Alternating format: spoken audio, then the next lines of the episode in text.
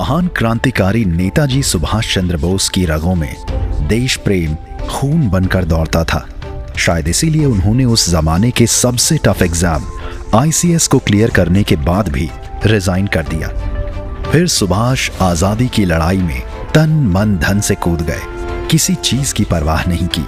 बस एक ही बात उनके दिलो दिमाग में बिजली की तरह कौंधती रहती थी कि कुछ भी करके मुझे देश को आज़ाद कराना है। अंग्रेज़ों को हटाना है। लोगों में जोश भरने के लिए उन्होंने नारा दिया। तुम मुझे खून दो, मैं तुम्हें आज़ादी दूँगा। उन्होंने अपनी आज़ाद हिंद फौज की मुहिम से अंडमान निकोबार को जीत लिया। और इसके बाद नेताजी ने कहा, दिल्ली चलो। नेताजी के साहस और शौर्य ने जनता में जादू जैसा असर किया।